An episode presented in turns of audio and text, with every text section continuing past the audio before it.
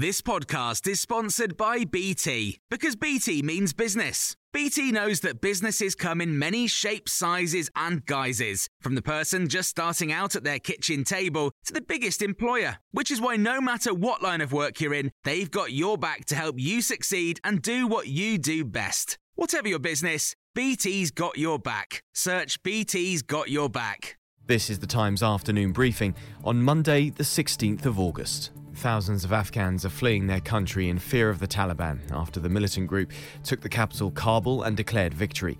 There have been chaotic scenes at Kabul airport where hundreds of people have tried to forcibly board planes. It's believed at least five people have died. Commercial flights have been suspended, but the UK's Defence Secretary Ben Wallace says the military runway is open and is being used to help people escape. The Taliban met little resistance when it entered Kabul as Afghanistan's president Ashraf Ghani had fled. For Afghans who've stayed, there is uncertainty. Charlie Faulkner is a journalist based in Kabul. No one really knows what's going on, and that's creating fear in and of itself.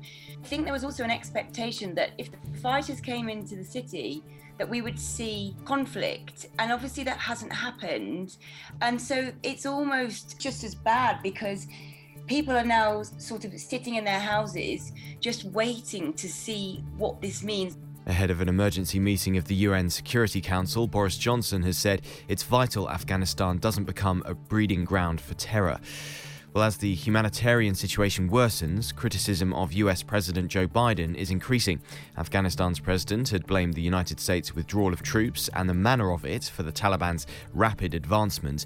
Former US National Security Advisor Lieutenant General McMaster served in Afghanistan and, in an interview with Times Radio, suggested the decision was inexcusable. The way that, that some people began to regard the Taliban, to talk to these jackasses, and sit across the table from them, it's a really strange reversal of morality. And I think the only explanation is the psychological phenomenon in which the victim begins to identify with the abuser. It's astounding that we didn't recognize that the Taliban would behave in this way. Elsewhere this morning, police forces are being asked to review the way they process applications for firearms in the wake of the Plymouth shootings. Questions remain over why Jake Davison, who killed five people last week, had a gun license. At least 1,297 people in Haiti are known to have died following Saturday's 7.2 magnitude earthquake. 5,700 are injured, and hospitals in the country are struggling to cope. Peter Finley is a spokesperson for the Red Cross in Port au Prince. He says it's hard to get to those who need help, particularly in the southern peninsula. The main roads are, are blocked by landslides. Uh, the damage is extended over a, a quite a large area.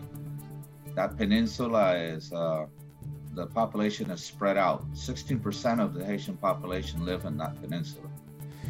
People who are fully vaccinated no longer have to self isolate if they come into contact with someone who's tested positive for coronavirus. The change was applied to all under 18s in England and Northern Ireland this morning, having already been made in Wales and Scotland. Businesses hope it will ease staff pressures caused by the pingdemic. You can hear more on these stories throughout the day on Times Radio. Want flexibility? Take yoga. Want flexibility with your health insurance? Check out United Healthcare Insurance Plans. Underwritten by Golden Rule Insurance Company, they offer flexible, budget friendly medical, dental, and vision coverage that may be right for you. More at uh1.com. Even when we're on a budget, we still deserve nice things. Quince is a place to scoop up stunning high end goods for 50 to 80% less than similar brands. They have buttery soft cashmere sweaters starting at $50 luxurious Italian leather bags, and so much more. Plus, Quince only works with factories that use safe, ethical, and responsible manufacturing. Get the high-end goods you'll love without the high price tag with Quince. Go to quince.com/style for free shipping and 365-day returns.